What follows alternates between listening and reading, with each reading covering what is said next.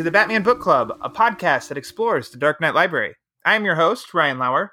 You can follow the Batman Book Club on Twitter at the Batman BC for upcoming episodes, uh, new episodes, and even some giveaways. You can also follow me on Twitter at lower underscore Ryan, Lauer spelled like lower. The Batman Book Club is a proud member of the Batman Podcast Network, hosted by BatmanOnFilm.com. Go to the website and you can see some cool other shows that share common nerd interests that many of us just frolic over day and night. You can also write in for questions or comments, concerns go to Eric Holzman, at the BatmanBC at gmail.com. And finally, if you would ever be so kind and take 30 seconds out of your day to help rate and review this show, the link to the rate and review page on Apple Podcasts is in the description of this episode. And if you rate and review, it helps spread the word. And as we all know, that word is panic.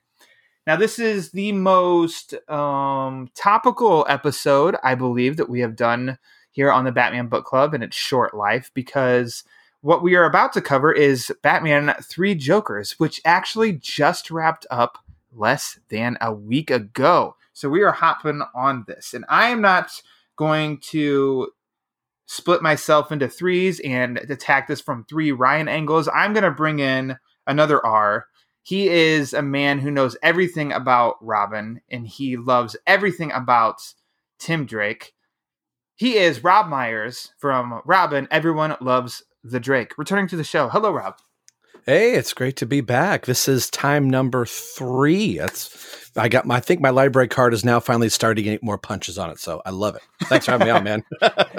Absolutely. Anytime. And you are still beating Ryan Haas in appearances. So I think as long as we do that, you're uh, you're in good shape.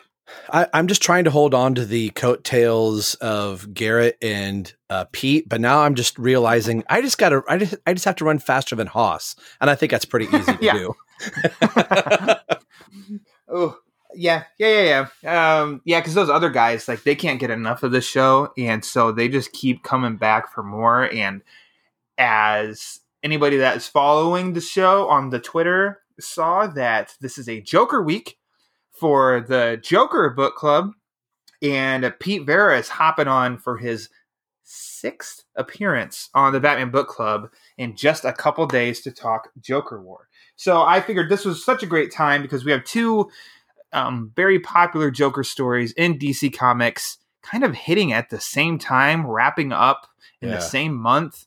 Um, I don't know if that's happened before, and I'm I'm a bit of a uh, I, I was gonna say a sequential guy, but I, I guess I think Joker War the build up to it. No, Joker War. Actually, the build up to Joker War really started way before the build up to Joker or Three Jokers build up to.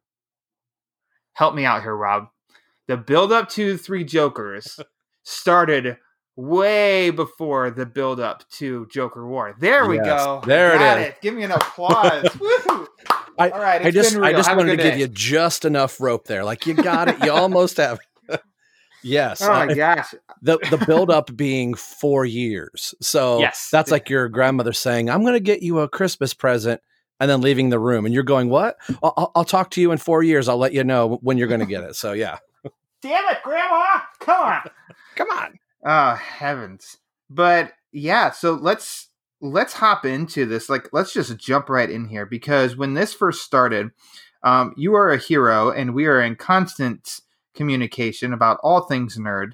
Um, and I don't know who reached out to who first and asked about like, hey, did you read it yet? And I was like, yeah, and shared our thoughts and stuff. And then I don't know how, and we're like, all right, Rob Myers, you're the guest for Three Jokers when this wraps up. And you're like, yes, sir, I'll be there. Yeah. Um, I, I don't know if I had I think I might have reached out to you just just basically like you said. I'm just gonna repeat whatever you say on the show. Is yeah, more of do. just like is like, hey, this is cool. This would be cool to talk about. I don't even know if I was alluding to like, oh, I I want to do this instead of Lonely Place, you know, or or whatever. I think it was more like I just want to get a chance to talk to you. Uh, in some form that I think it, that just graduate or gradually went to we ought to do this on the show. So I think you put that line out there, like you cracked the door open and I just kicked it open, like, okay, I'm here. Yeah. So before I hop to that, see, I teased, I'm teasing everybody that we're going to talk about Three Jokers. I need to ask you, and damn it, Ryan Haas will love this. Ever since he was on for the first time, he totally got me screwed up and to where I, I forget the order of my own damn show every time I record. Before we get to Three Jokers, Rob Myers, what have you been reading lately specifically Batman. If not Batman, then what? Outside of Three uh, Jokers. Uh, outside of Three Jokers, I mean, obviously I've been reading Joker War.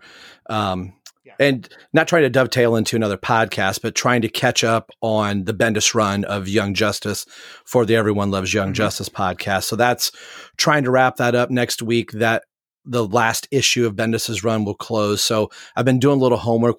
Jay and I have let those books kind of sit. I think we were like five books behind. So that's what I've been doing, doing show notes and stuff like that. Uh, the most recent, I uh, read Batman 416, which uh, Javi, you, you've had on your show.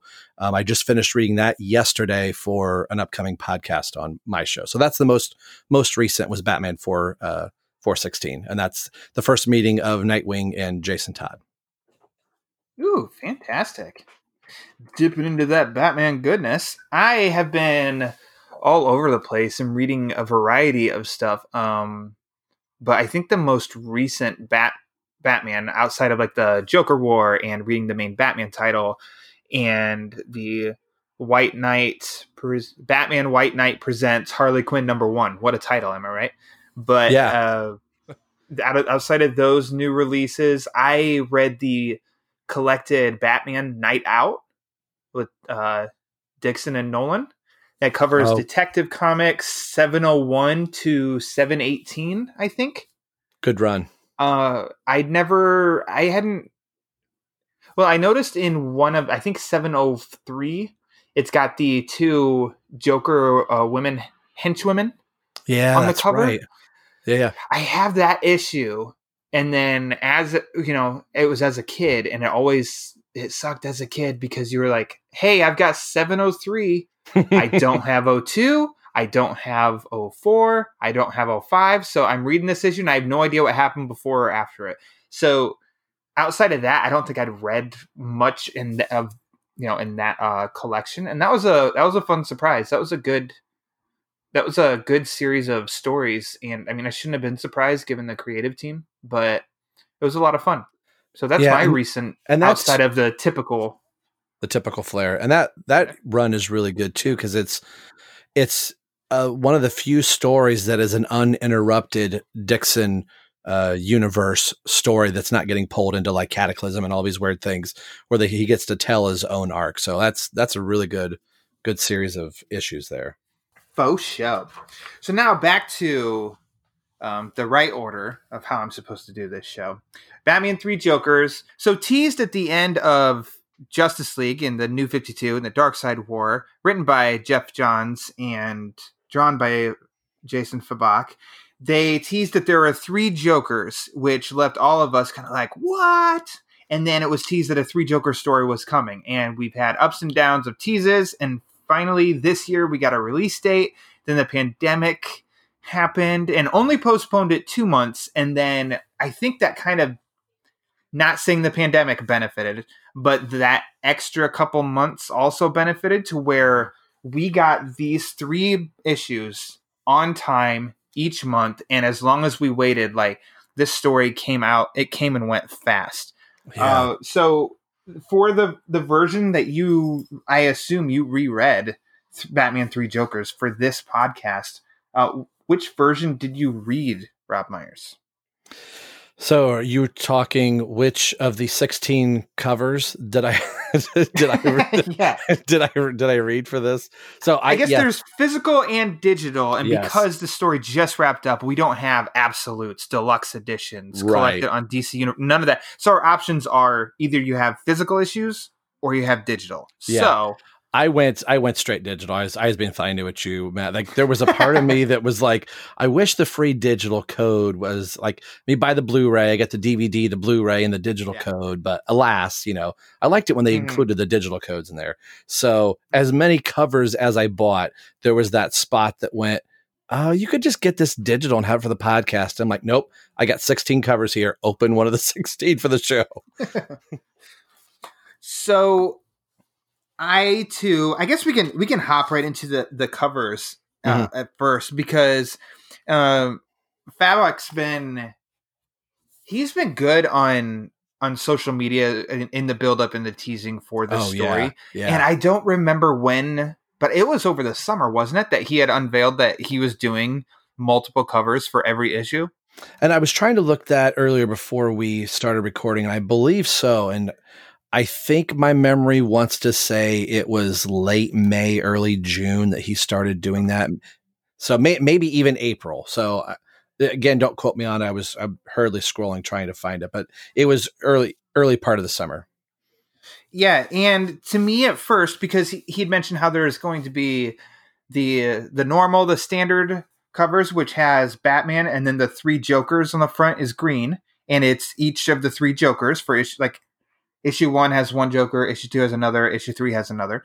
Then there was going to be a hero cover for each one. So Batman for issue or book one, not even called issue, they're book one. Batgirl for book two, Red Hood for book three. And then we saw there's going to be three other like th- or three Joker variants for each book, as well as a I don't know, I forget exactly what it's called. The coloring scheme is is weird. I think for book one was like a green and purple. Yeah. Book two was uh was that the yellow and red? I believe yes, yes, you're right. Yep, that's like the orangish yellow red. Yep, you're right. Okay, and then book three, I forget what the color for that one was. I don't. I want to say that was more purple. I think. And then one more, a black and white uh, version for each, and then I believe you'd sent me the picture of a cover, a very rare cover for book three that had like three long film strips with the different covers all over them. And that one you got to sell a kidney to be able to buy because that's yeah. really rare and really pricey.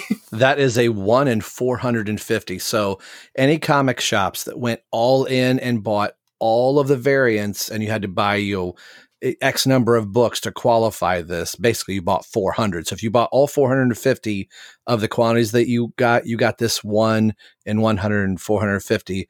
And the shop I went to, they were asking $675 for. so no, I did not and, buy all of the covers. yeah. So I appreciate it, but who's got that? Right. like, who can make, you know what? I can spend $700 on an issue of a comic, but you'd already said you have 16 covers. 16. Have you have you shared it on social media? Your yes, collection? I have. Yep. Okay. So the some people may be going 16. Like if you didn't get the you know one in 25 variant, the the the colored versions of it, like the green and yellow that you were talking about, there was a second printing of issue one. So instead of there being four issues of one, there was a fifth, and that's where the Joker has the little Joker puppet shark on his hands. So I'm really surprised that book two and book three did not go into a second printing. So yet, yet, right? That variant is really cool of the uh, hand puppet Joker shark that we see in book one. So to answer your question, I finally scrolled back through Jason's tweets on June 25th. He says three Jokers will be getting some premium variants drawn by myself and colors by Brandon Anderson. The idea is to highlight some of the many looks of the Joker throughout the year. So this was back in June when he announced, "Hey, there's going to be multiple variants." So there's that answer. Cool. And I guess my reaction to it was just like, "Okay, cool." Because I figured it was kind of how variants to me have been big event variants have been lately, especially for like the landmark issues of Detective Comics and Batman and stuff, and that there are like I kind of don't even want to get excited because the ones that I really want are like, oh, those are the rare ones that or right. this is specifically for this comic shop or that comic shop. And then when book one was released and I went to the comic shop and I was kind of overwhelmed because I'm like, holy shit, I can choose what covers I want. Right, like, right. Really? They're all here? Oh, and then I just stood there and just started like during a pandemic and I'm grabbing every single issue of a, of a comic book with my bare hands. Like, oh, D, I don't know which one I want. I want to get them all. Yeah, yeah, right. So, I mean, I just for my own sake, I settled on getting the hero versions of each and then two of the three Joker variants. And that's where I was just going to drop it. Because I kind of figured, because I hadn't seen what the hardcover collection was going to look like. And I thought, like I bet the standard ones are probably going to be the cover, you know, with the green label. And so yeah. I'm just like, ah, I'm good. And I actually like these rare ones that are marking different Jokers in Joker's history. Yeah, more. yeah. So I, I decided to just to go with the variants too. And why I need nine issues of three issues, I don't know. But I also just kind of don't don't care either. Like it's gonna they're gonna they're thick enough that they can stand up on my bat shelf like yeah. as if it's a book. It's not like single small issues which can't do that. So it'll look pretty on my bat shelf one of these days. And I've got top loaders. I have a, a, spinner rack here, so I've got top loaders and everything. And I hung J channel up on the wall so I can slide issues in. But this was something I felt like was special, and I've been a huge mm-hmm. Fabok fan, uh, Fabok, excuse me, uh, fan since uh, Bat- Detective Comics 900 um, when he like first was getting his start right around there. So um, I was like, I had met him once getting some books signed, and I was just instantly, you know, and I'm not like the world's biggest Joker fan, but his, the art is so good on all these covers. I'm like, I, I, can't say no to the to the main covers. So again, I was like you, uh, do I need nine of these covers? And then it turned into now I've got 16 of these covers. So in my mind, when we can go back to reality, I would like to take a few of these and have them signed at, at some point. But yeah, they that would great. be awesome. That would be awesome. And I mean, the quality of the book themselves too is such a throwback for me. Of like, like I can.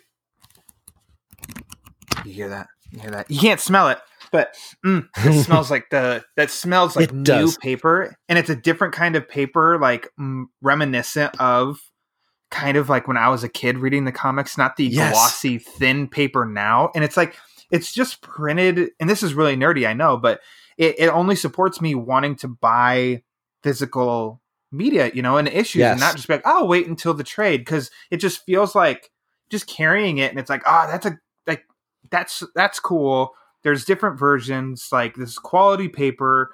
Like they went all out in production value, and I, I couldn't be happier that I spent as much money as I did, which I haven't done that for oh man, I don't know if I've ever gone this kind of crazy with with a comic before of hopping in and making sure I get all of the variant or not all the variants, but multiple uh, the, variants for yeah. each issue and stuff.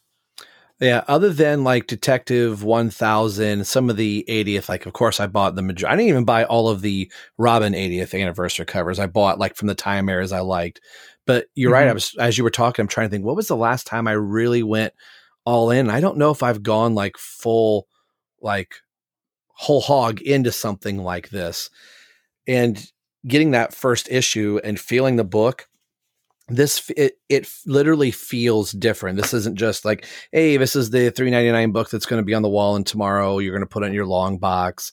Like I, I didn't feel that way, and I'm glad you said about smelling the, the, the issue. like I, I used to do that as a kid, like especially when I got new CDs yeah. or tapes. I there was something about smelling the album, the paper, the paper. Like there was, and I, am probably gonna be VHS on, cases too. Yeah, so there, it's.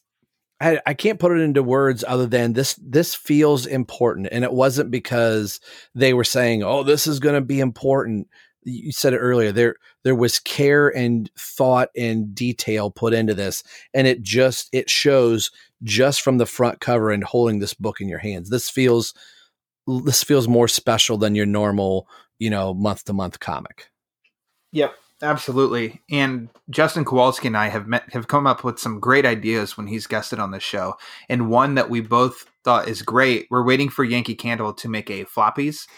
Um, I'll buy a, a floppy scent. Yeah, I'd buy one too. Like, ah, oh, in comic shops can just like l- light those too. And oh man, but also a, a fun extra is also that as we got closer to release, uh, Fabok said that he had created these like Joker cards that would mm. also be coming with.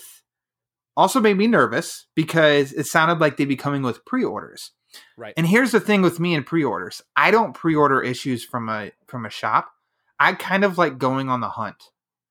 Like it, there's something that's kind of exciting of like I don't know what's gonna be there, and just showing up instead of just knowing of like oh yeah I got to go pick up my stack, got to go pick up my whatever. And sometimes I have lost the opportunity of getting what I wanted.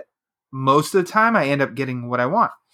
And when I first went and got these, there was no card. It didn't come like they didn't give me one, even though I bought multiple versions, and I was sad and heartbroken. And who pulls through?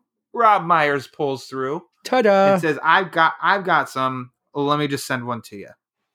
And you did a yep. Joker Batman version, and then for, and then I just got when I went to the shops for the next two issues, they were basically just kind of like they had a stack of them, and I'm like, "Hey, can I have some?"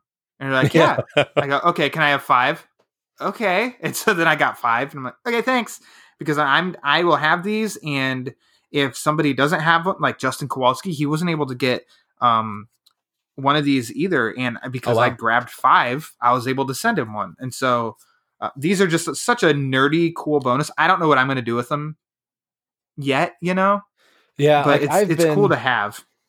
I bagged and boarded. I've got three out on the computer right now. Um, I've been buying a lot of the McFarlane action figures, and they come with cards. So I've got some old baseball card sleeves, and they fit right in there. So that's just probably where I'm eventually going to keep the loose ones.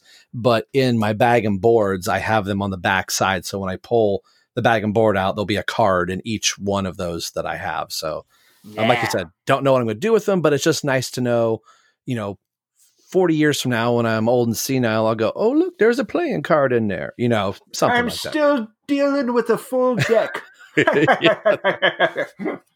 Hilarious. So let's dig into this Batman Three Jokers. Uh, what were your expectations going into it? Because they were kind of vague in the setup for the story. They weren't saying like, there's going to be multiple Jokers and they're going to do this and then do that. And their plan is to take over Gotham City. It was pretty vague of, I don't yeah. know what I'm getting into.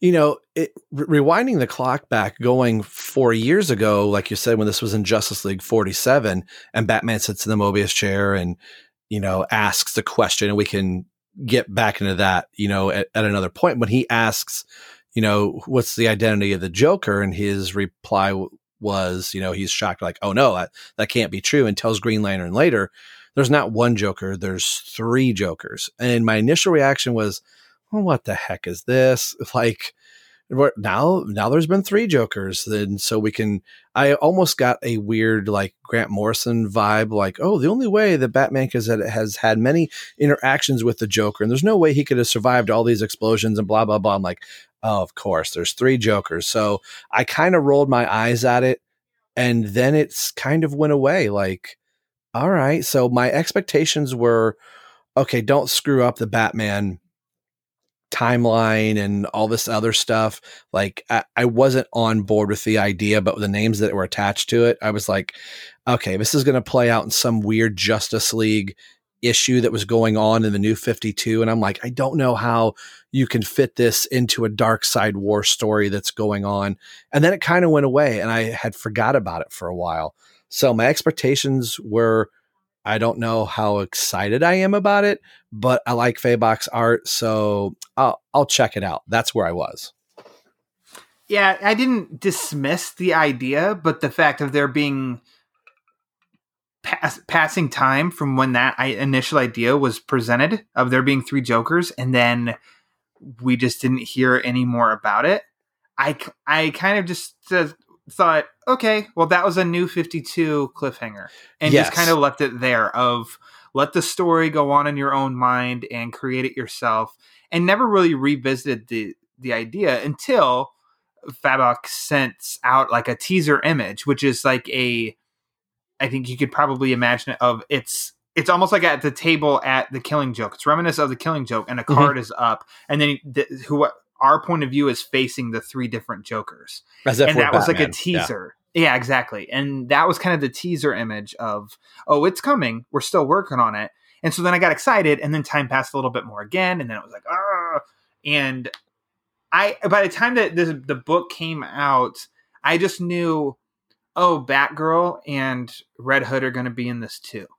And that's yeah. really all that I knew. And I'm really happy that that's all that I knew going into this. So, expectations, it's, I somewhat feel bad for somebody who hasn't read this yet, which spoiler alert, we're going to, we're going to spoil this. So, if you haven't read it, stop. Yeah. Um, for somebody that hasn't read this yet, because I think the hype level is really up there. And anybody that is uh, to say late to the game has like a negative connotation to it, but yeah. for anybody who hasn't gotten around to it yet, and everybody is telling you how great something is, it, it's more often than not ends up not reaching that level for you because right. it's just it's just built up too much and unreachable expectations. So I was glad that because I I write reviews for Batman on Film, so we're able to get uh, digital review copies early. I was able to read it basically before I'm not going to say before anybody else because others were reading it early at the same right. time as I was, but there were no reviews, there was no feedback or nothing. The only thing you could hear about this was that uh, Fabok was nervous because he'd he'd put a lot of time, thought, and effort, yeah. as did Geoff Johns and colorist Brad Anderson into the story. So I was able to actually sit and read it in one sitting without anybody's opinion pushed on me.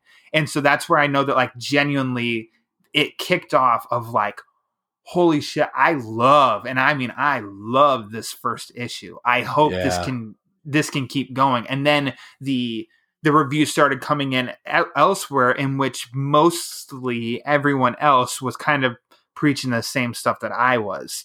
And I'm like, man, we are kind of on something special here. And I think that that that level of momentum carried through the next two months until it had just wrapped up.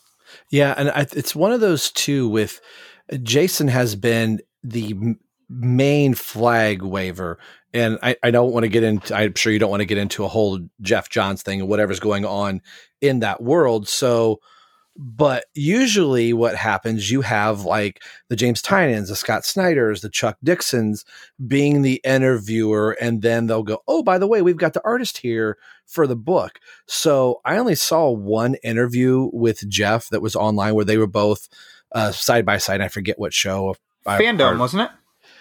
Yeah, maybe that maybe that's what it was was fandom. Uh, that's probably yeah that that that was the one. Yeah because I think that's the only thing I've seen Johns uh, seen with Johns. DC Comics, the, their website might have had a an interview with him that yeah. was written um, very early on, or not very early on, but before issue one came out, I think, and it was semi short. It was the fandom video was actually longer, but those are the only two pieces of like interviews that I have come across that Johns has has done.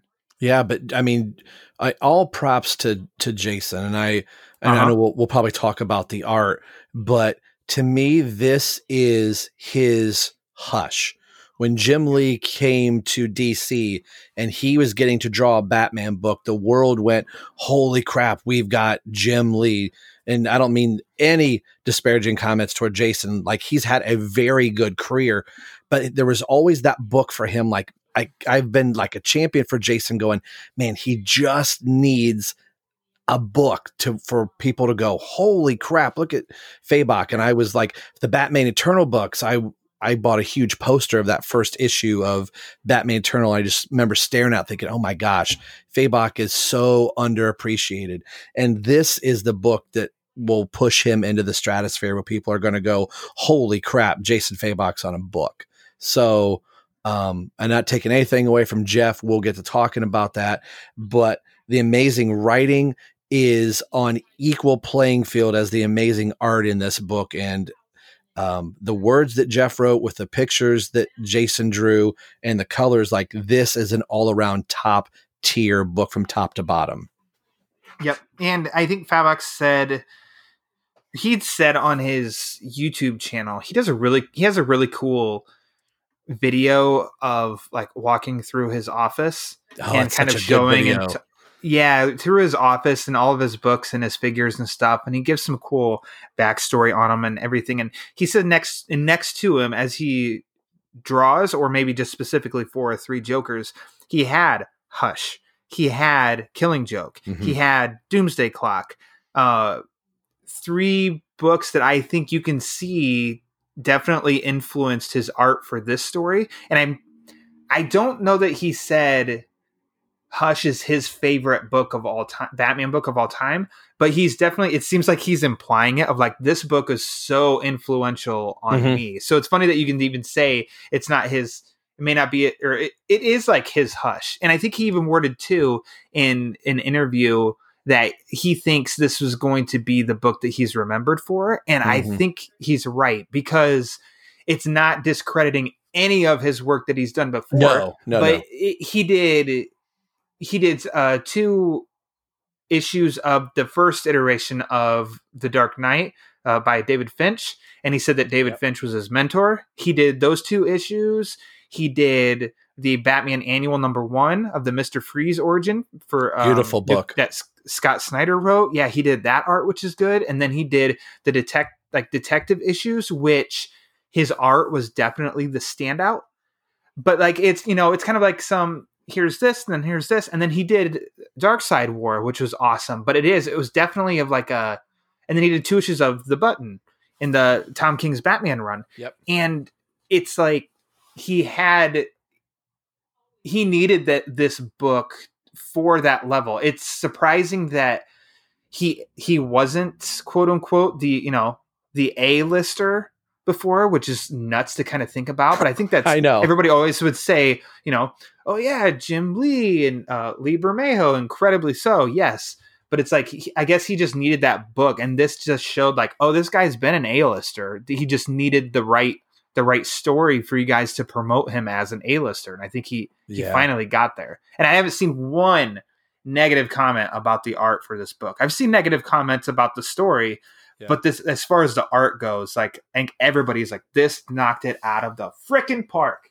Yeah, and j- just as a, in a convention aspect, I was nervous meeting Jason. He could not have been the more coolest down to earth guy. And it was right when uh, the button was coming out. And, uh, uh-huh. you know, because I nerded out that the Flash issue, they changed midstream real, real quick to a little sidebar that Tim Drake was drawn on that front cover. And I'm like, I've never seen him draw Tim Drake. And I got a chance to ask him about it. He's like, ah, it's still, still fresh. There was a change that was made. The cover was done along before, but he just took time to kind of explain what was going on. But since the story was still fresh, he's like, I can't say much about it. He's like, I don't get a chance to draw Tim very much, but you know, here's my one shot on a cover. So um, he's just cool. such a cool guy. He seems very, very nice. Uh, I would like to, I would like to meet him one day. Be like, Jason, uh, I like your work. I've liked your work for a long time. And he'll be like, oh, geez, another one of these, another uh, one of these guys. Security, such uh, like that Myers guy. so I guess we can just kind of hit different, let's say different aspects. I think anybody listening to this probably has read it, even though I just said, like, if you haven't. So we don't need to rehash the story. I just like to connect some connect some dots and connect some pieces. So yeah. I over overall, let's see, like the the whole setup for three Jokers. Were you were you so uh let's see pleased with how it was presented how it played out and then how it ended. Yes. So from I had the complete 180 review or uh, opinion, like eh, I don't know about this. Once you know Jason was talking about it, I started getting pumped. Like, okay, now once we kind of have the seed of what the idea is, that there are these three Jokers running around Gotham. I'm like, okay, because it was taken out of the Justice League book and made into its thing. So from the time that the, the books have been solicited, it's a real thing. I was full in. And then reading it, I was like, okay, this makes sense. I could, I probably would not have thought of doing a, a Three Jokers book like this and using these three versions of the Joker. And then how that all unfolded. And then the end of it, I, by the end of the book, I was like, holy crap. Um, if I thought issue one was just off to a great start, the way issue three ended, I was like, I, I wanted four books. I wanted five books. I, I wanted this thing to continue to go. So I was pleased the entire way through from uh, once the inception was started and we got the feeling of what this was going to be. And then by the time it ended, I, I was completely satisfied. So yeah, it, it, it hit all three of those notes. Yep. Same here. I, I'm very patient with storytelling. Uh, unless something is supposed to be like 12 issues and I am not liking it in issue five, then I'm just like, okay, I've given you a long time. But for this being three, the fact that we didn't know the answer to what how there are three jokers and such mm-hmm. by the end of issue one didn't bother me in the slightest no and then for issue two we got teased with this idea of you know almost like a uh, zombie jokers except they're alive and i'm like okay that's got some they're creating jokers. Yeah. Okay well we had it introduced. Now we're kind of seeing how maybe they are. Okay maybe issue three is going to give the why and the why was presented to us in it in book three. So i i'm with you of i don't have any kind of hangups on no. any part because in the end there is one joker. And right. so that it, it didn't it just kind of told this unique it fleshed out this unique idea into where for uh, for the stubborn nerds that don't like th- that are like give me something new but don't change anything it's like okay i think i think this did that because i mean we'll get to changes that it does but as far as like the joker himself it's like we still have the joker we've always had. And we weren't told who he is or anything that's batman saying batman knows but he didn't share it with us so it's like I don't that's I feel like that's almost so smart of doing like a you're eh, almost pleasing everybody, which is so rare when it comes to well, yeah. anything in general, but especially in entertainment. And like we we got something new without it really messing up anything. Does that make yeah. sense? Yeah, it does. And like some I've heard people go, you know, to the both sides. Like we didn't really uh-huh. learn it learn anything. And then you have people on the other side of it going, this is going to be a game changer for everything. So like we could address both of those questions, but this was like getting to have your cake and eat it too. And this was always my problem. Like I don't want to know who the Joker is. I don't want to know he's Arthur Fleck. I don't want to know he's Jack Napier because he ceases to become the Joker. And that's just Arthur Fleck dressed uh, as a clown and always calling himself the Joker. It's always a lot scarier and creepier when you don't know who the villain is and what the motives are. Once you name it, you're you can say, oh, well, but I'm the Joker. No, you're not. You're really Arthur Fleck. You know what I mean? So Batman can know that answer. We as the fans don't. And I'm not upset about that. Cause like you said, you know, it made changes, but it's like, I, I want there to be changes, but I don't want you to change anything. I think this book did that. Yep. I'm with you on that. Joker is, is definitely a character because I think we'd gotten into a habit when it comes to when the superhero boom in movies uh, really kicked off. I kept hearing it, hearing watching, reading interviews where if, in discussions about the villains, and like um, we give a another what what's the and like giving characterization to the villains. It's like a backstory because then you understand where they're coming from and i'm like i don't always want that for a villain. No. like sometimes it is creepy as hell when we don't know why somebody did something. Now you that doesn't apply and work effectively for every single villain Right. But there are certain ones, the Joker, where it is just it is creepy and it's most effective when it's like this guy is so unpredictable. Like the you know, the old adage, I don't know who originally said it. Apologize, but it was almost like he could something along these lines of like he could walk up to this person, slice his neck, and then hug the next guy in line, and then shoot the third person in line. Like you just don't know what the Joker's going to do, and that's the most effective. Yeah. Um, I think a benefit for this definitely is for this story is it can play slash does kind of play as a companion piece to the killing joke but otherwise it's like it's in its own universe.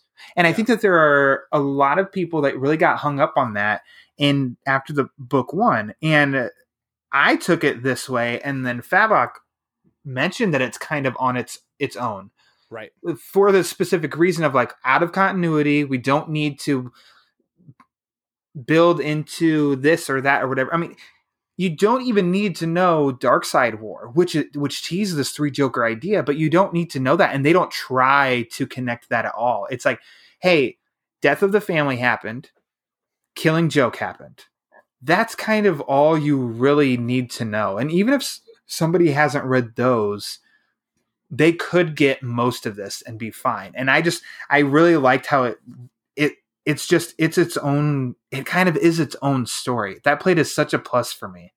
Yeah me too. And not having to go like you somebody can make the argument that like that's how the killing joke was conceptualized. Like it's just telling a story until somebody decided you know what? Let's let's bring barbara getting paralyzed into main continuity and then work with that so, yes, somebody could look at Three Jokers five years down the line and go, you know what? There's aspects of this that I want to pull into mainline continuity.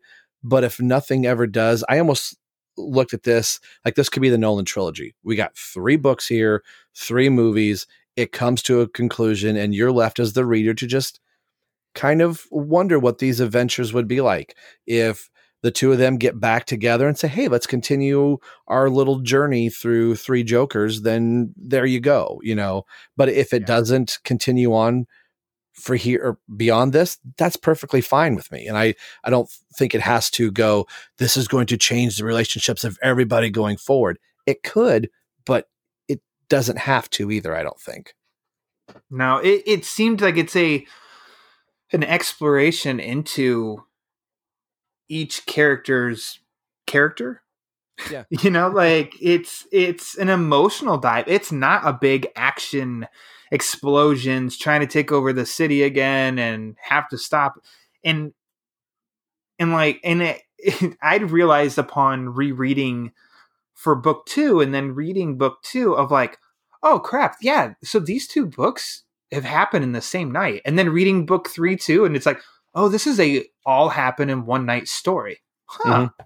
Well, that's kind of nifty. Like, yeah, I'm almost like a fan of those kind of movies too. I do like the it all happened one day or one night or something too. They're just I don't know something about them are slightly charming. I don't know. Yeah, but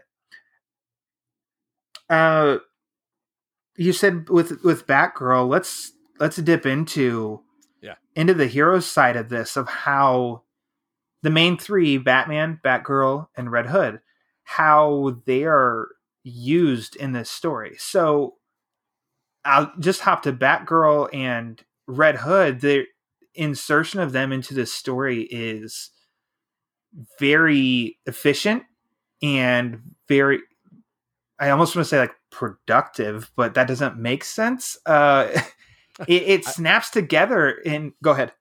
No, I was say I, I, I agree that you're on you're you're on the right track because that's why I was like it does it is productive, but that, that, that, that, doesn't make sense, but it does. Sorry, continue. I don't like that word. Let me use a different word in that. But to measure up of the three heroes of you have Batman who's constantly going up against Joker, who's had his own trauma in his life, mm-hmm. and then he is dealing with two people that he has brought into his lifestyle. Mm-hmm. And so for him, he could feel the guilt and responsibility that Batgirl was uh, horribly attacked and abused in The Killing Joke, and that Jason was horribly attacked and killed in Death of the Family. And Batman could feel the guilt on that part. And then to measure up those the two victims is how did Batgirl come out of this? Perhaps the strongest of all of them. Yeah. And then how did Jason come out of this? Very bitter and just he, he kind of has zero F's to give. And you can't blame him for right. it either. If we really want to deep dive into like, you know, character motivations in a comic book story, it's like this guy he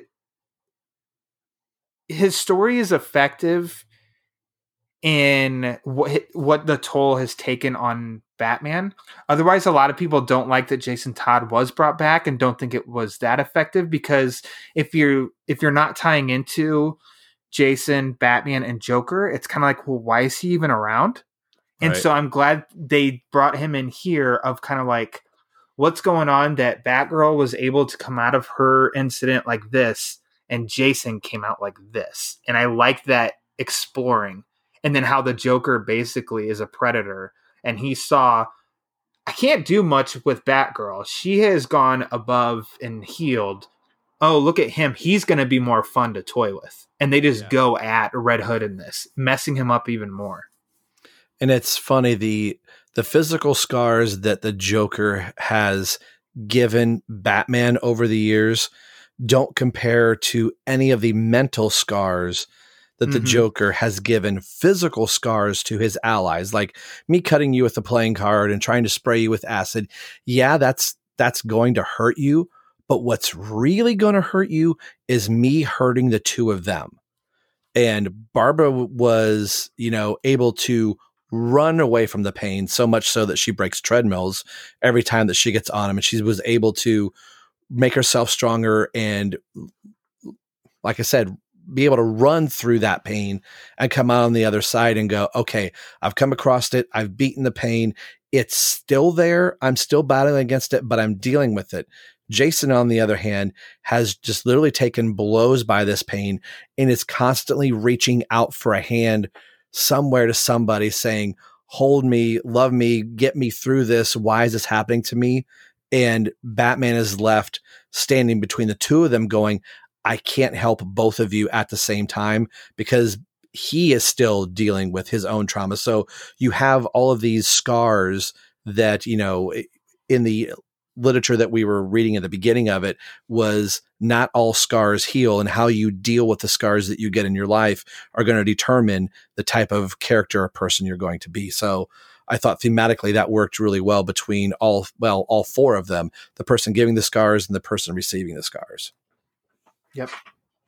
Absolutely. And and it's funny because you that's I mean that's your measuring stick is we open up the story seeing Bruce's Bruce's uh, scars, and then as we get introduced to Barbara, we see you know the, uh, her back where she'd been shot in the Killing Joke, and then we see Jason and his scars where he'd been uh, beaten in Death of the Family, and it's like it's not to say that it doesn't weigh on Bruce slash Batman, but it is kind of like, yeah, you got injured and you heal There's cut deep, which one, which yeah, yeah, they haven't healed for either of them, but right. more, um, more so for Jason. Like he's still in in bad shape with this, but you can also argue with him that he's not, in a sense, in bad shape. It's what was ex- what was said so perfectly in the Under the Red Hood animated movie when Jason tells tells Bruce, Bruce, I forgive you um, for not saving me, but why? Eh, why is and points at the Joker? Why is he still alive? And right. it's like take that into reality of some some really horrible things that have happened in in the world in our country, and it's like, well, don't you think it's semi justifiable? This person that killed innocent people, why do they get to live? Like, yeah, if somebody came out and took them out, would you really see that person as being a villain, or would you kind of be like, good? Like it's it's I'm not I don't know. I just think yeah. like that's such a it's a very uh it's an interesting question and it's it's very dramatic and it's very heavy, especially when it's like they don't in here, Fabok and uh Johns want you to feel how Jason must have felt because they keep reminding you of crowbars bashed to the head, and it's like, oh my gosh, yeah. And how they they chair like tie him up to a chair naked and put the helmet on him, and then just beat the hell out of him with the helmet on, and it's like, oh my god, yeah, and and even the things that you know, what reading the first part of issue one I I got the sense that Barbara was not dealing with her injury. I'm like, oh, this is going to be a Barbara story. You know, the book is framed around, it looks like the Killing Joke. It's presented kind of in the Killing Joke style in the panel grids, that same way. So I'm like, oh, this is going to be kind of another Barbara Gordon story. And when Jason's fighting uh, the Joker goons in the graveyard, you know, you see Bruce and all his scars. He's coming home bloodied and beaten, and Barbara's running on the treadmill and she's kind of feeling her scars. Jason's going about doing work, busting some skulls. So I at first read, I thought, oh, Jason's got his crap together. He's going to be the strong one. And by the time you get to the end of the first issue, I was like, oh no. Jason does not have this together. He's the one hanging on by a thread, especially when the Joker is saying, you know, is replaying those moments for Jason again. Like, remember when you said I'll be your I'll be your Robin and getting into that emotional like it was at that point in the book, I was like, holy crap, we are on for a friggin' ride with this. And I you started to see like, no, it's actually Barbara is the one that's dealing with it and Jason isn't. So um, I don't know where she, I was going with that, but no, she she is, but and this is the, an italicized but but. it was like a not a gut punch. It was kind of like a oh damn. In that first issue when jason says when's the last time you missed barbara? Oh, man. Like man like i don't know what it was about that. And when i read it the first time and i was like oh shit. Like there's something about that line is like hmm, because we know Barbara Gordon as Batgirl. Like this, yeah. this woman, she is efficient in her skills. Like she is good, and yeah, as Jason shoots and kills, which didn't fully surprise me because Jason shoots no. his gun at at bad guys. Like, and also there's three Jokers and he's shooting one. I'm like, oh, okay, wow, yep, they got him. And then yeah, that that aspect, um, I don't like maybe Barbara's not fully healed, which understandably so, but right. like maybe she's hiding it better. I guess I I don't know, but there's something striking about that line that I I really dug, and I thought that's that's interesting. I think that's the moment of I know he's going to shoot him, and like you were saying earlier, for somebody that's doing all the bad things in the world, when that person is kind of gone, you're like, yeah, I, I probably would have done the same thing, but Barbara has that conscience that she can say, well, I tried to stop him. And Jason is going, there, there's no way you would have missed. You know, it's not like you were on the other side of the building and you hope your batarang is going to get there. You were two inches from me and you missed. You don't. Well, they did a really good job of um, showing her emotion and like she is kind of in shock Jason mm. calls her out on it, and she's like, "Screw you, Jason," because all of us, when we're called on our shit, we we get defensive. Yeah. Whoever called us out on it, mm-hmm. it takes a while for us to understand. Like, yep, they were they were right. They were like they called me on it, and you end up appreciating that person, or you should, for calling it as they see it later on. But how she was kind of defensive in that, but then you look at the opening in book two and how she basically in telling Batman and how it's kind of like at that point she's almost settled with the, of like, no, this was wrong. This was wrong. Yeah. I don't agree with what he did at all. And then puts them in quite a difficult, puts them in a pickle, a pickle for the yeah. story on why they can't turn him in and stuff, which does kind of uh, have a good callback in the third issue where she said, "You ever do that again, and I will, I will unmask. I don't care. Like, I will yeah. turn you in. I don't care what it costs. Don't do that again." So uh, that's, I think that's a an interesting story element. Uh, do we? I mean, is there before we get to the Joe Chill? is there anything with Batman with this emotionally because I kind of feel like he's just relating to the other two and their struggles with stuff until we get to the Joe Chill. Yeah, I for the first two books after the second book ended, I was like, this really isn't a Batman story. Like by the end of book two, I was like, okay, I think this is a Jason Todd. You know, if you had to rank yeah. one of these three in importance, I think it's more of a Jason vehicle so to speak. Mm-hmm. Um, and then book three, I was like, oh, this is a Batman story.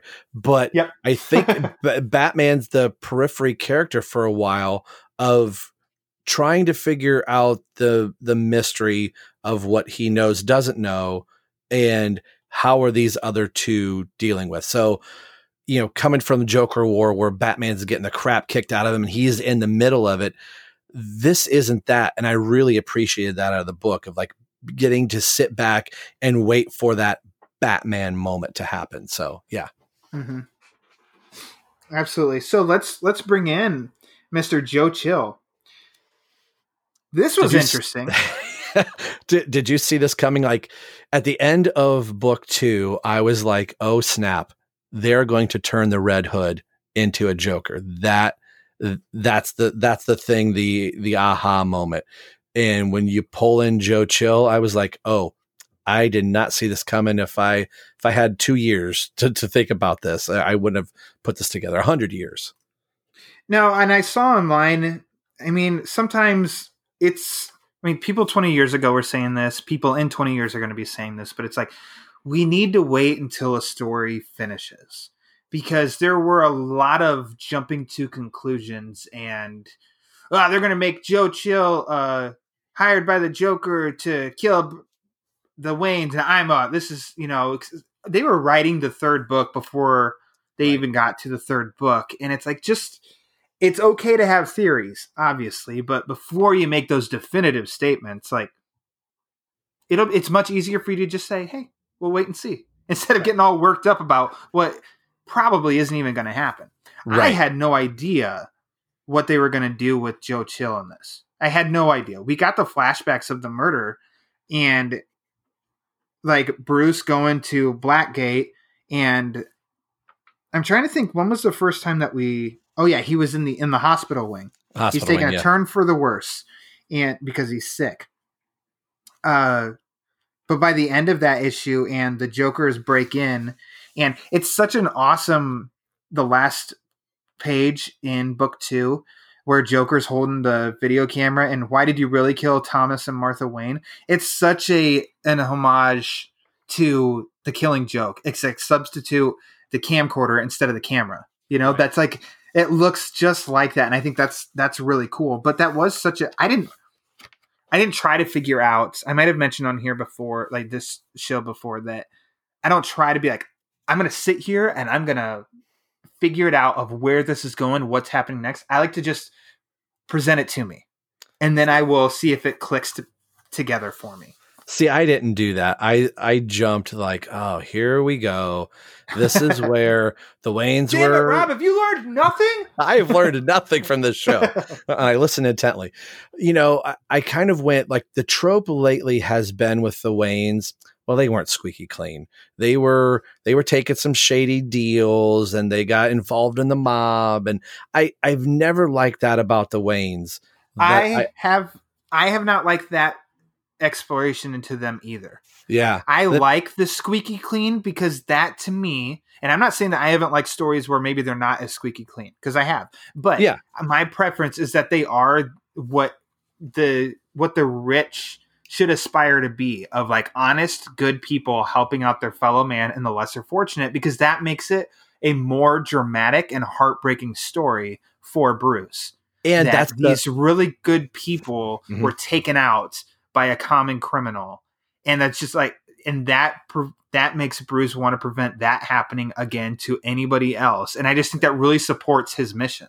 Exactly. Like once you start chipping away at the Waynes like that and make them not as squeaky, then it's like, well, my parents were no better than the crooks I'm busting skulls for. You almost get that point where Batman could go, well, why am I avenging for you? Because you kind of did some shady stuff, Dad, and you know, I'm, you know, I, I just, I never liked that. So I was afraid that we were going to go down that road.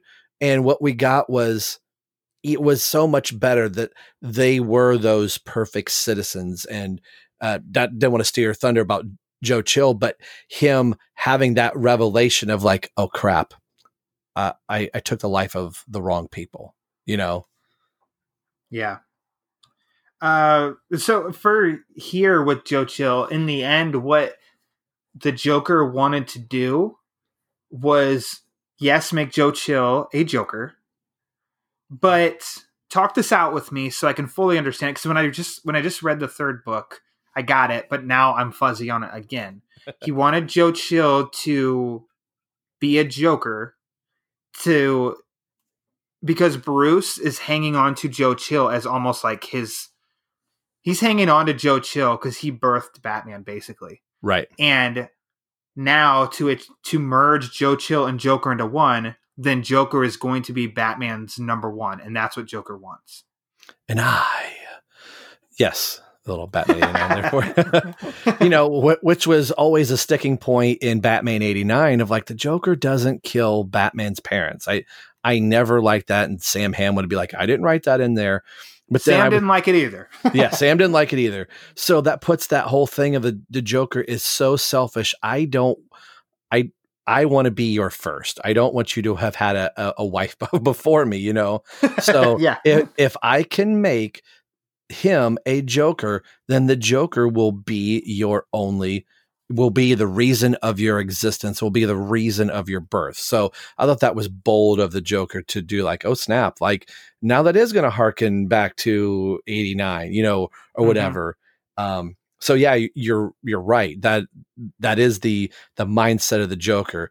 Like, well, I'm tired of playing second fiddle to this guy, so I might as well just make him a Joker, and then the Joker will be your your undoing, your official undoing. Do you like that the Joker knows who Batman is? You know, I didn't. I never liked it. You know, when like the the hero has to be unmasked and like the bad guy knows. But I think as long as their history has been, I think it's one of the. And it's even said in the book, like he doesn't care. Like I'm not mm-hmm. going to go blowing your secret because that's it's just like naming the Joker. Like once you know it, like if everybody knows that Bruce Wayne is Batman, then the game's over for the Joker. So he even says it like that. That was never the point. Like, yeah, I know who you are, and I've got your parents' murderer here, but that that's not why. And it's so, it's yeah. Go ahead. I was gonna say. So I just realized also that I keep saying death of the family when I'm really mean death in the family in the family because Death of the Family is the Snyder Capullo Joker story in the New 52. Yeah. So I apologize. I knew which one I'm talking about. I constantly, constantly throw them back and forth. Same here. But the I was going to reference in Death of the Family, Bruce says to Alfred at the end about very early on uh, when he was Batman and Joker was in Arkham that he went to visit Joker and Joker looked at him and had no didn't look like he knew uh, or you know didn't recognize him as Batman or anything like that. But I think that that totally plays into what you just said too of like Joker doesn't care either. Like it's it's just kind of another toy, but if everybody knows, then it's going to be kind of like Joker's toys kind of getting taken away kind of like how how he teases Bruce teases in uh, Hush to Riddler. Riddler knows his identity, but then Bruce says, "Well, what good is the riddle if everybody knows the answer?" And to which then he's like, "Well, that's true. I can't tell anybody because then my toy's going to be taken away." So that doesn't that doesn't bother me either. And here it was another asset for the Joker to use, and like he can now connect to Joe Chill and use that as his as his weapon to have more fun with Bruce in this respect. So yeah, I it doesn't it doesn't bother me. Um but I'm I'm also with you on like heroes getting unmasked all the time. Um like I'm kind of like okay, okay too and everybody knows who everybody is. It's kind of like okay, then why wear a mask? Um right. But the Joe Chill angle by the by the end, I think was it was really strong, uh, to say the least. It probably affected others more than me, but that's not a negative on anybody. I thought that like that was actually quite touching in that Batman saved Joe Chill twice, twice there at the yeah. end, and then he was there and held his hand as he died.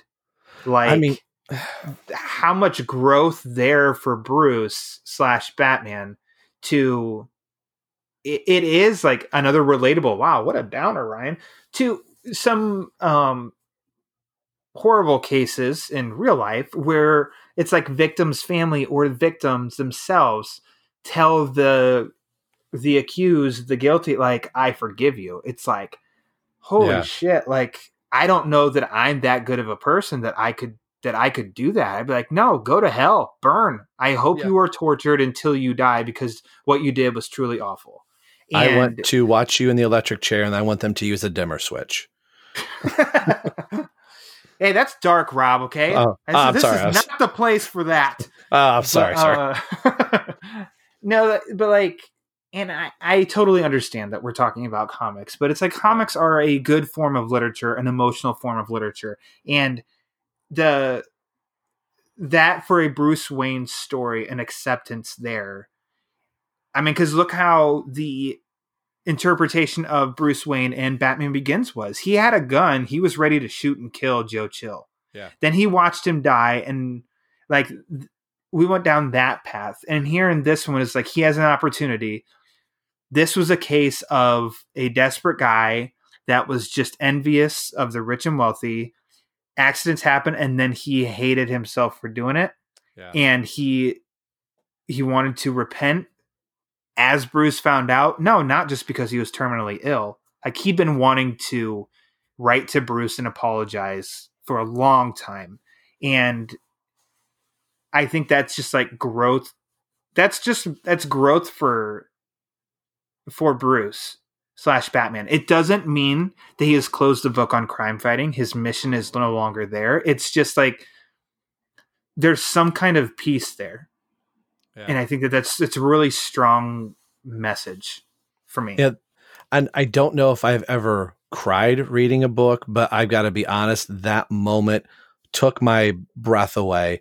And where you go, I don't need to see the Waynes killed for the 900th time in a movie, or this showed a different light on it. I heard somebody say it makes me want to revisit the opening of BVS and and seeing and seeing that again and hearing Joe Chill say, I didn't know the kid was there, you know. Yeah. And for Bruce Wayne, the the reason that he started becoming Batman, he's now holding the hand of the killer of his parents that he vowed that this will never happen to anybody else. That took my breath away reading it. I'm, I'm getting a little choked up as I'm saying it. And just loving this character so much. I was like, nobody has played with this toy in the toy box before. And I was like, damn you, Geoff Johns. like that, that, that was a moment where I was like, wow. I mean, it's, it's, it's making the goosebumps stand up on my arm. I was like, that, that is a brilliant stroke of genius in, in writing. Yep. Absolutely. So I think story per- perspective, we've we've covered a lot of bases. There are two more things that I want to uh, discuss before we wrap up, and one would be let's go with tying to the Killing Joke. Okay it was definitely nodded to in book one, and we could tell by uh, art that like the, oh this guy is definitely influenced by Brian Bolland in The Killing Joke. I, I also saw hints of David Finch. I also saw hints of Jim Lee, and then even Gary Frank and the nine panel layout used in Doomsday Clock, so, as well as some facial characterizations and stuff. I could definitely see Gary Frank in that too. It didn't take me seeing his video that he has books by those artists next to him to be right, like, oh yeah, right. I'm just going to steal that and say I noticed. It's like no, because those books are fresh in my memory, and I always thought David Finch had definitely tones of Jim Lee, uh, especially with like his Batman and stuff. It's a very like detailed and sketchy looking yeah. art that's mwah, beautiful, and I could see that and but then we see the like flashbacks of other stories, and then oh, book two, really cool little like trippy opening that Joker is visiting, and which I just thought it didn't even click with me. It was oh the what they're eating is a nod to what they're eating in the Killing Joke, like the crooks are eating in the Killing Joke. Oh, okay, that's cool. And then it was like my reread that I'm like, wait, hold on the woman, that's his wife. That's his wife from. Uh, this is like another. Oh my! Mm. Like mm-hmm. instead of Joker, just an alternate world where he has a wife and a kid. It's like, oh shit! No, this is his wife and the child she was pregnant with. Oh, that kind of tie-in, and then that really plays in at the very end of book yes. three, which is the perfect joke for the Joker. Mm-hmm. I think. Oh, I do. Yeah. That this family that he had had and was told that they're dead. Your wife's dead. Your unborn child is dead. So the Joker is playing in this weird fantasy that you're thinking, oh, he's eating with this random family. Oh, crap. This is that family from the killing joke, only to find out that they're just mannequins at, at a table and he's fantasizing about what might have been only dun dun dun guess what? They're alive and bruce wayne not only knows where they are but knows who you are joker. I was like what in the fresh fish is this? Like that was a cool moment. Mm-hmm. absolutely. I i think this was my i don't know who i spoke with this it might have been um, our mutual friend javi of here to wrap it up and tie into the the wife from the killing joke we get a quick flashback as if the the joker jack napier um well the joker we that he was like an abusive husband even though it's yes. one panel but he's yelling at her really close in her face and he you just get this quick vibe of like oh this guy is an abuser in the killing yeah. joke Alan Moore to get his point across was, oh, this down on his luck fella. Things just it was one bad day. Right. And I think that that's effective for that story. I don't I don't put the killing joke on the untouchable level that many do, but I do I do find it like it's a must read for Batman fans. But and it is good. It's just not my favorite story.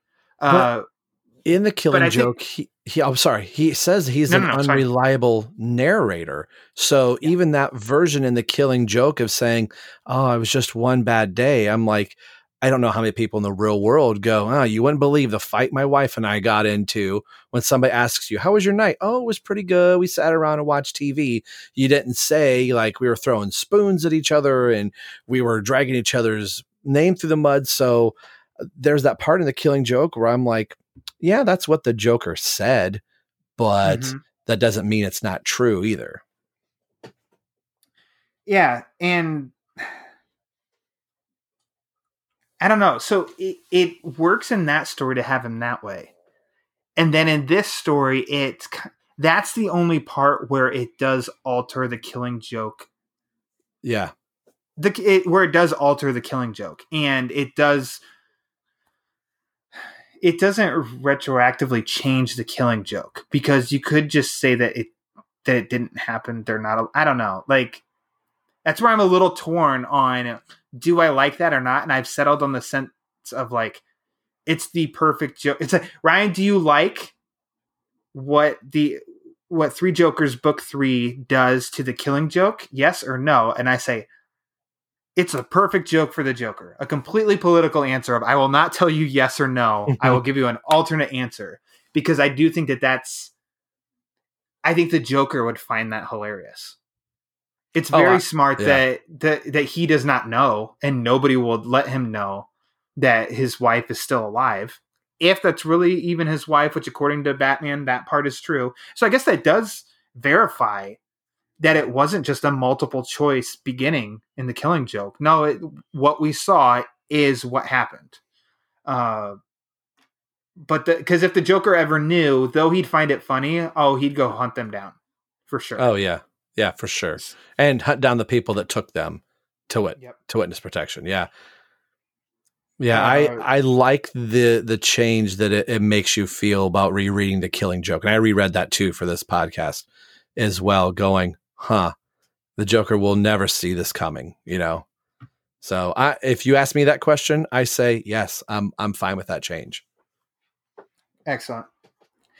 As we can see in all the art, there are nods there um, for a killing joke. I think the last thing I want to hit on is the Easter eggs I don't. I definitely know. I have not found all of their Easter eggs of whatever kind of fun little nods, and it's going to be really cool if uh, Fabok comes out and does something where he points out like, "Oh yeah, I meant this with that and this with that." But a few that I I mean, we can go go through quick, and if there's anything that you want to say and whatnot. But for me, was definitely starting out in the the opening was the Bat Cave. We got the penny, we got the T Rex mm-hmm. In the little shrine, if you will, of uh, Joker props. We get the laughing fish. Uh, we get the nods, or we get like a Bane breaking his back from Nightfall for one of his injuries. And then as we go on in issue or book two, Red Hood is beating some guys down. He's beating up the two uh, crooks from the beginning of Batman 89, mm-hmm. yep. which I think is great. The nod to Strange Apparitions, more specifically, uh, Steve Englehart, is when Batman goes to Blackgate and you get to see Rupert Thorne's cell block in his hands. You get to see Alexander Sartorius, aka Mm-hmm. Oh, um, oh, crap. Uh, do you got it? Do you got it? Sorry, no, I don't. No, I don't. You put me on the spot, and I I'm blanking here. I got to turn on my Batman card. No. I, phosphorus. My gosh, I'm like he's a he's a physician. Met like I could not put that together. Thanks for saving me. no, it's okay. Um, I mean, putting those or that there, and I, see, I'd already forgotten because there was like, there's another one that I definitely have to, that I have to mention, and I'm, I mean, I'm forgetting, but well, I don't know if there's it, any others that you can think of. There, there was a there was one in here I don't know like Jason had said in an interview like maybe sometime he'll go through and do all the you know you know Easter eggs and stuff like that. So I don't know if I'm looking at an Easter egg and it's n- not an Easter egg, but one I keep uh, looking at is in book one, uh, af- when they're looking at the blood when Jason's uh, in the ambulance outfit. Batman pulls the little pouch out of his utility belt and squeeze or squirts some of the dye into the yellow bag.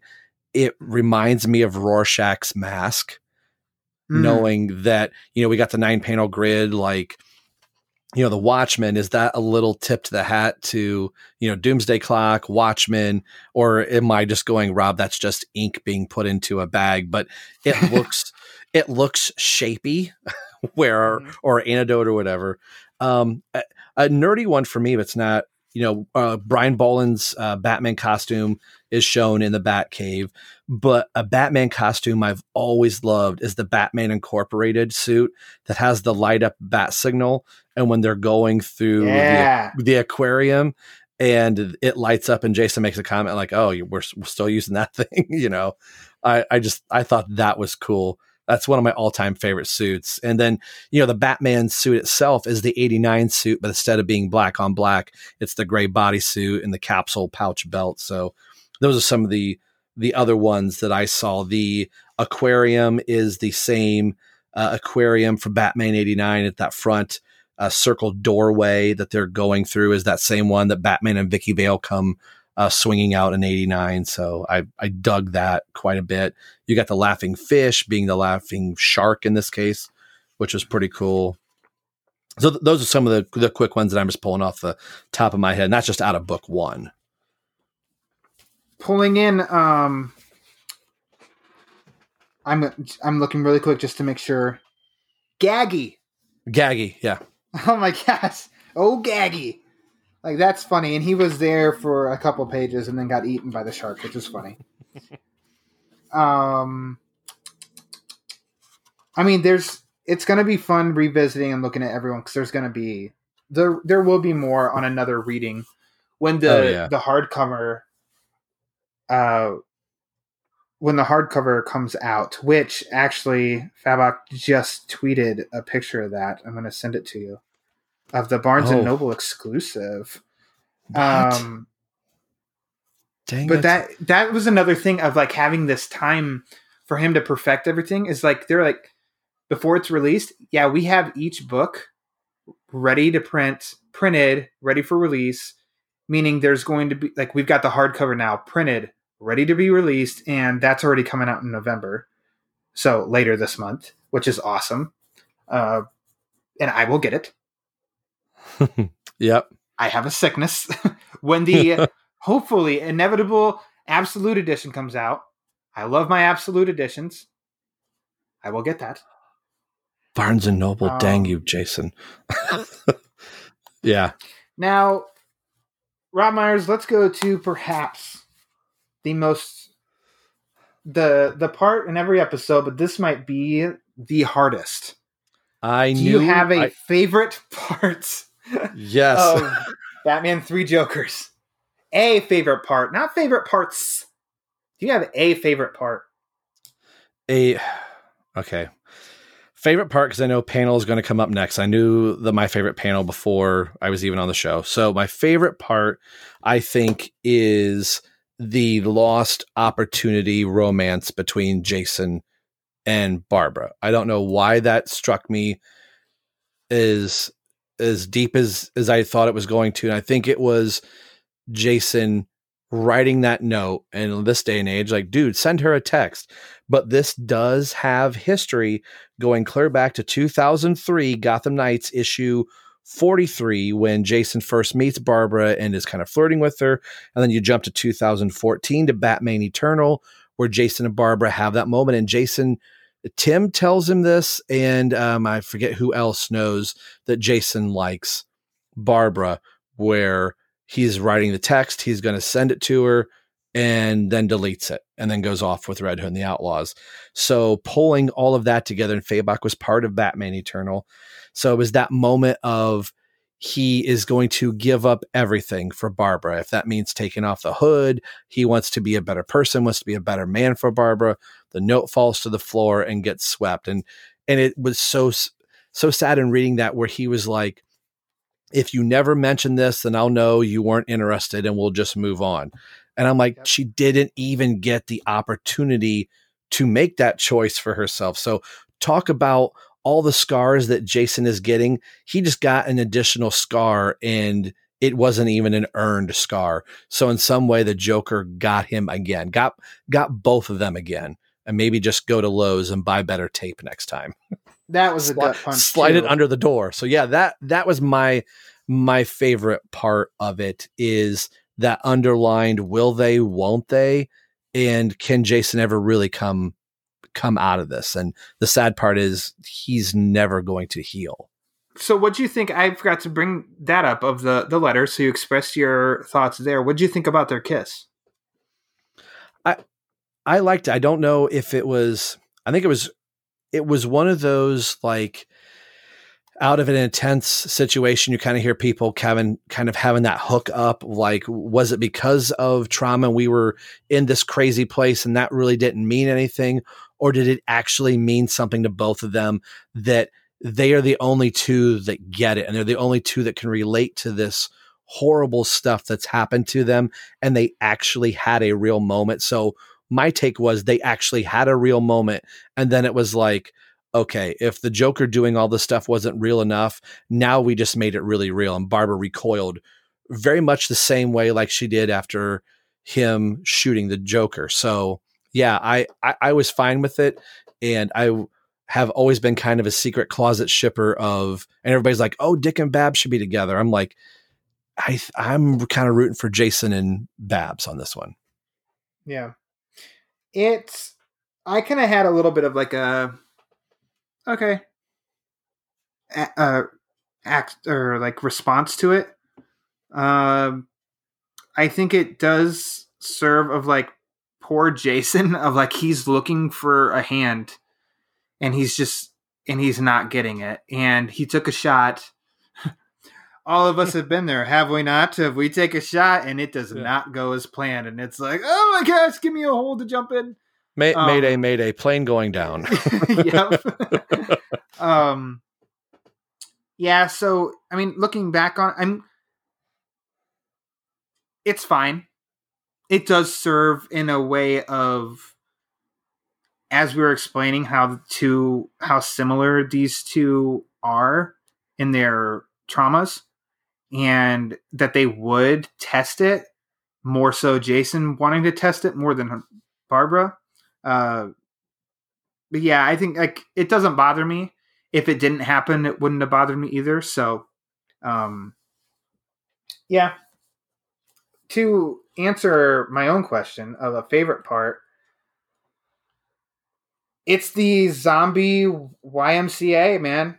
Like that was awesome. I I don't think we get enough. I mean, there's comics in the past, but it's like I want current like art, art like this that shows Batman and Batgirl teaming up. Oh yeah, because I just I really like Barbara Gordon Batgirl. I think she is a cool character. She's a smart character, and uh, she can she has composure in situations, perhaps more so than Batman. Even like she doesn't, she always has her anger in check, and I don't know. She's like she's a really cool character. And then to watch like, you know, like uh, there's the one, the one panel that Batman sticks his hand out, she grabs it, and then they whip around because the Batmobile's coming in, and like the oh, teamwork oh, as they're fighting. beautiful sequence. Yeah, like all of that, I think is just, I don't know, like that's a really, that's it's a horror scene, flat mm-hmm. out horror, and and then after the fact, it's almost like then it's it hits her, and she has kind of like her shock moment, you know, and so I just think like that whole sequence, yeah, it's it's a really strong sequence and it's as weird as it's is to say it's cool too because they all just come from every from every direction ha ha ha ha echoing and they're all scary as hell like that's just a that's a cool a cool part of the book yeah and with these uh hundreds of panels can you pick one as your favorite yep and okay. I knew it the instant I saw it. So I always say DC learn to number your pages, but I get it. So book book three, Joe Chill, his rope has been cut by the Joker. He's plunging down, and you get this beautiful. I talk about Easter eggs. This has got to be an homage to Detective Comics 27. Batman swooping in and all the smog. Hashtag yellow oval front and center. Pete Vera him saving Joe Chill. That is a beautiful panel. And the second one would be a few pages before that of Batman swinging in and going to and kicking the Joker. But yeah, that that panel. As soon as I flipped that page, I was like, I want a poster of this. Fabok, I want to print. Yeah, that's yeah, that's awesome. Uh, you say, and just actually at the bottom of that page, um, Batman kicking Joker there while holding chill. Fabok loves to draw Batman kicking. Yes. He loves it. And he's good at it too. So keep it coming if he draws Batman again. Um yeah, him kicking is just oof, it's a thing of beauty. I'd say um there's a lot of panels. There is mm-hmm. a lot mm-hmm. of nine panels, which I think is what helps like is a strength for this story. But for me, and it's it's odd. It's when it's Batgirl, Batman, and Red Hood outside of the Monarch Theater. Mm. And you see that on the marquee, one night only, the new Joker. Because there's something with me, I think, of I see a picture, and if I can create a story, or if I like to think about what you know, what's the what's the story behind this picture, and it's like if that was presented in front of me, like I like this could have been like a promo image for this story. Oh yeah. It's got you'd be like one night only the new Joker. Well, what's that mean? Oh, it's got Batgirl. Oh, because he the killing joke. It's got Batman, obviously. Oh, it's got Jason because of death in the family. Hmm. like and and you don't see him and the the presence is there. The haunting presence is there. And I think that is just like it's sometimes my favorite panels and stories are just like it's very odd in how where my brain goes. But that's that one and rereading it, I'm like, man, I love this picture right here. Yeah, that, so that is a favorite. that is a beautiful picture, and I I'm a sucker for those things too. No words, no dialogue, and your imagination is just kind of left to go. What what does this mean? That would have been a great promo image. Yeah. Good call. Jack Skellington. What does it mean? what does it mean? Thank you, sir. Well played. uh, lastly, would you like to see this as an animated film? Yes. I would. Hell yeah. Bring Hell it yeah. on. Maybe it's already done too. They had their time to make it. Yeah. they brought in Fabok as a consultant for the animation and they've got this sucker almost done. And they could do it as like in their hour and 15 runtime, which they've, you know, been expanding that a little bit to like an hour 20, hour 25. They could I think they could do this because it's a one night all happens one night story. They could do it in an hour 15, hour 20. Yeah, break it up. A, yeah, break it up like you did uh, the Dark Knight Returns and then they turned you, you got a two-parter out of it then later on they released it as a as a full-fledged you mm-hmm. know thing so yeah i think this would very very well be turned into could be could, and if i could, could add w- one more thing that i want Absolutely. out of this i want jason fabok action figures which we technically do have from the dc essentials line but i love red hood's costume He's got the Robin tunic on it, and the R is down at the bottom. He does actually have a red hooded sweatshirt that he can pull up over the hood. I this is my favorite version of his of, of any version of Red Hood. So and they I could do an alternate version that's got a Joker smile drawn on it. Yeah, yeah, yeah. And and for Batman, a little button under the cape that turns on the yellow oval. Oh, dude, I'm just saying. And Batgirl comes with a treadmill. I mean, why would it? Yes, that that's broken. Um, yes, out of order. Out of order. It's with the blockbuster numbers this is done. I don't see why they wouldn't want to capitalize it. I mean, it's just business. And they yeah. give us more of shit that we don't want. Like, why wouldn't they give us more of things that we really want more of? And yes. so, like, capitalize on this. Get action figures. Do uh, the hardcover that's coming out later this month. Do a deluxe edition that comes out next year. Do an absolute that comes out in 2022. Like, do I mean just keep going with this, and people are going to buy it. I'm curious if all the variants are going to be included in the hardcover. you know they will. like I hope so, but yeah. it was it seemed like such a late idea. I'm curious with such the quick turnaround if it's going to be included. You know, in, in, some way, it'd almost be fitting if they weren't there. Like, hey, the variants were here for you to pick up as individuals. I mean, yeah. you, you know, deep down they're going to. And Jason had even talked about that there were things that he got to go back in and revisit and change. So I'm looking like, ooh, what was in there originally? What what did you change? What what are the other notes or is there going to be like commentary? Like those are the things i get excited about that they could just continue to keep expanding on. Like how many versions of hush do i have that i continue to keep buying and all these other things and how many versions of killing joke in year one and uh, long halloween? I think i just recently bought uh, a copy for myself in a good so Wait, yeah I, long halloween noir? Because i have that now too so do I. Weird. So yeah, I could see them. I think this is going to be something that DC is going to go. We've got to hit. Let's just milk this cow until we can't milk it anymore. Yeah, and, and I mean okay. that in the best. I mean that in the best possible way. I think it deserves every iteration that uh, gets produced from this.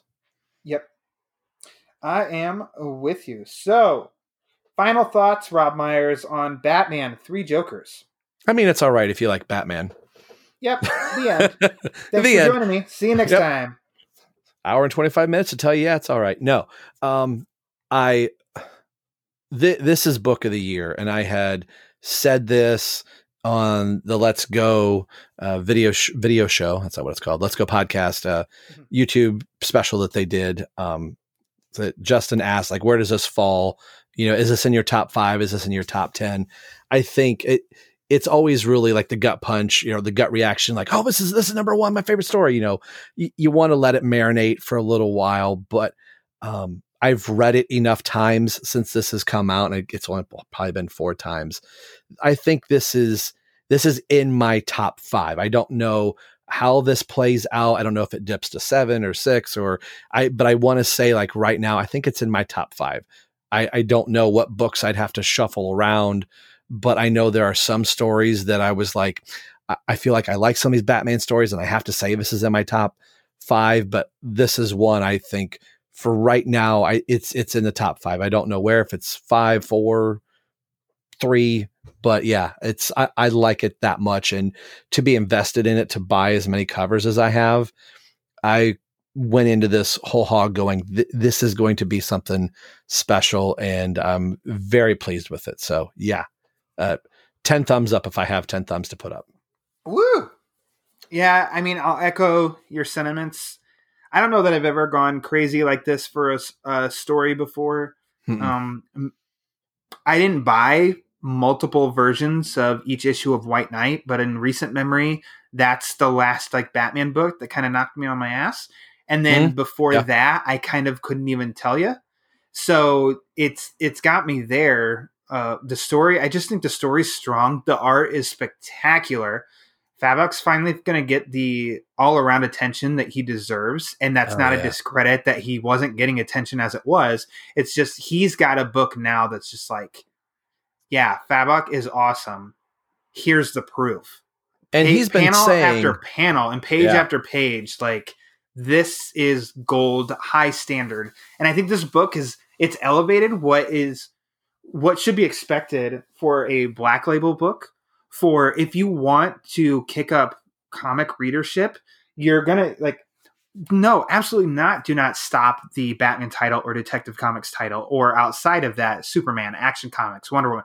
No, no, no. Keep those going, but also bring in the big cinematic stuff like this, which is what Black yes. Label is supposed to be. This just elevated like the standard for Black Label and that's that's good. Bring on the next one that's also going to be like, oh, you thought Three Jokers was good. Look at this, and just keep elevating that way. People will come, and we we won't have to worry that the comic industry is dying because I've been posting or I'd posted completed reading the Long Halloween first printing issues. I've never done that before for the build up to Halloween and posting pictures. And in the letters column in 1996 and 1997, constantly were people talking about how I really hope the comics industry is around in five years. Here we are, almost 25 years later, comics are still going. So right. books like this will help that keep going. I'm going on a rant, but I love I love this book. I think it's probably in my top 10. I'm going to have to I'd have to sit and think and create a list. I need to give it some time on where its placement would be on if it would go even top 5 or not.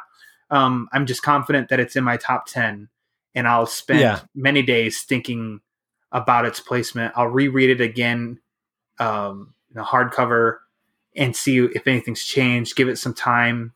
Um, but yeah, this is overall a plus book that I'm glad has gotten the attention that it deserves. One last little thing that I have you talking about Black Label.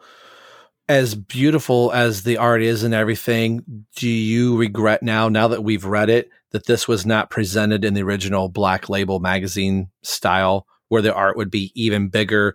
It's a bigger page. Are you glad it's in? You can you don't have to buy a magazine bag and boards. You can actually put this and file this away in your long boxes. Or should this have been like, oh man, if this would have been like Batman Damned and printed in that format, would you have liked that? Or are you glad it's in this black label normal comic size? I'm happy how it's presented. I love the magazine format. I love it. Reading Damned, reading Harleen in that magazine format. Um, Joker Killer Smile, Superman Year One. Uh, I missed Wonder Woman Dead Earth. I didn't get that uh, one so either. I'll check that out when it's collected. it's it's a task to find down those issues. But the Joker Harley Criminal Sanity, um, like I, I really do like the magazine format for these comics. It's such a cool idea that I'm happy with how this turned out. Uh, I would have, yeah, I probably would have loved it in that format too, maybe more so. But there, that doesn't mean I'm not happy with what we got either. Gotcha. Just, just something just popped in my head as, as I was looking when, at the. When Jason and I have lunch next week, I'll ask him, "Hey, uh, would you have liked to have done this in the magazine format?" Yeah, and just say Rob Myers is your number one fan. If you could just say that. Rob Myers is your number one fan too. Okay, and he'll be like, "Oh, you damn Americans! you guys don't get Go back to Canada. yeah, go back to Emmett Davis in Canada later. Yoga hosers. yeah. so there we go. Um, Batman Three Jokers. Rob Myers and I are big fans. Uh, you should be too. And if not, stop listening to the show. I'm kidding. I'm kidding. Everybody has a valid uh, opinion. Uh, Rob, before we say goodbye, is there any uh, plugs you'd like to make? Where can people follow you? Uh, you can follow me on my just normal Rob Myers handle at Drummer Rob 10. Uh, podcast handles, the primary show is Robin Everyone Loves a Drake. We're looking at uh, the classic Tim Drake starting back in 1989. We're currently up to Batman Legacy. We're getting ready to, we're just started doing that one. Uh, right now, you can find me on ELTD podcast there. The sister show is Everyone Loves Young Justice because I don't I'm not original enough to come up with a new title. I just do Everyone Loves This, Everyone Loves That. Uh, Jay Oz and I are covering Young Justice. We're finishing up the Bendis run, and then we will be, since that's actually getting canceled, we will be primarily sticking to the animated show, uh, Cartoon Network, and uh, DC Universe, and then the 1998 version of that book. And you can find us there at ELYJ Podcast. Booyah! Wow. And the last little plug I have is uh, I am a poacher of uh, Ryan Lower. So the guest that Ryan Lower has on his show, I bring over because this year we're celebrating 80 years of Robin. So I've got Javi coming over uh, to my show and getting ready to release an episode this coming Wednesday. So by the time Ooh. you listen to this show on Monday, on Wednesday you can hear me poach one of Ryan's guests. So that's what I do from yeah. now on. Do it. do it. I there has not been anybody on my show that I do not like. So there we go. so nice. I I fully support. That'd be messed up. Be like, oh shit, Javi, really? Well, you can have him. and Javi's going, hey, wait. Come on, I had a good time, Ryan. Gee. You're uh, right. I just did a show with Javi. I threw it in the can, Ryan. You you fooled me, you fooler. Over it. uh, Rob Myers, thank you for joining me to talk Batman Three Jokers. This has been fun. I laugh uh, each time you've been on, and I try to say roughly what. Yeah, we'll try and keep it around this amount of time, and we blast like past it. It's. Just, I'm sorry. That's my. It's fault. just words. No, I'm a talker. I just keep talking, and one of these days you will be on to talk about a lonely place of dying. Uh, is that is that still a thing? That's still a thing that uh, Rob Myers is gonna, gonna talk a lonely place of dying. Oh, by the way, can you come on for this one? Hey, do you want to come on for this one? Hey, you want to come on for this one instead? hey, Rob, we're gonna do Batman uh, Forever. Let's do that one. Okay. yeah, let's do that instead. But uh, yeah, thank you for joining me. Um, you can follow the Batman Book Club, like I said at the top of the show, on Twitter at the Batman BC, where I'll give you up to dates I'll keep you up to date. There we go. I'll keep you up to date on upcoming episodes as well as new releases. And in fact, then we're sticking with Joker because the next episode, which is coming in a couple days, is going to be Joker War with the Pete Vera, new yes. from up in the, the, Jersey area. And yeah, you can follow the original Jersey Shoreman. yeah, yeah, you love Jersey Shore. Uh, check out Jersey Pete. Okay, um, from straight out of Gotham. And you can follow me on Twitter at Lower underscore Ryan, Lower spelled like lower. And lastly, if you want to write into the Batman Book Club for questions or comments, uh, concerns, go to Eric Holzman. You can write in at thebatmanbc at gmail.com. So for Rob Myers, thanks for joining me. I am Ryan Lower, and until next time, read more Batman comics.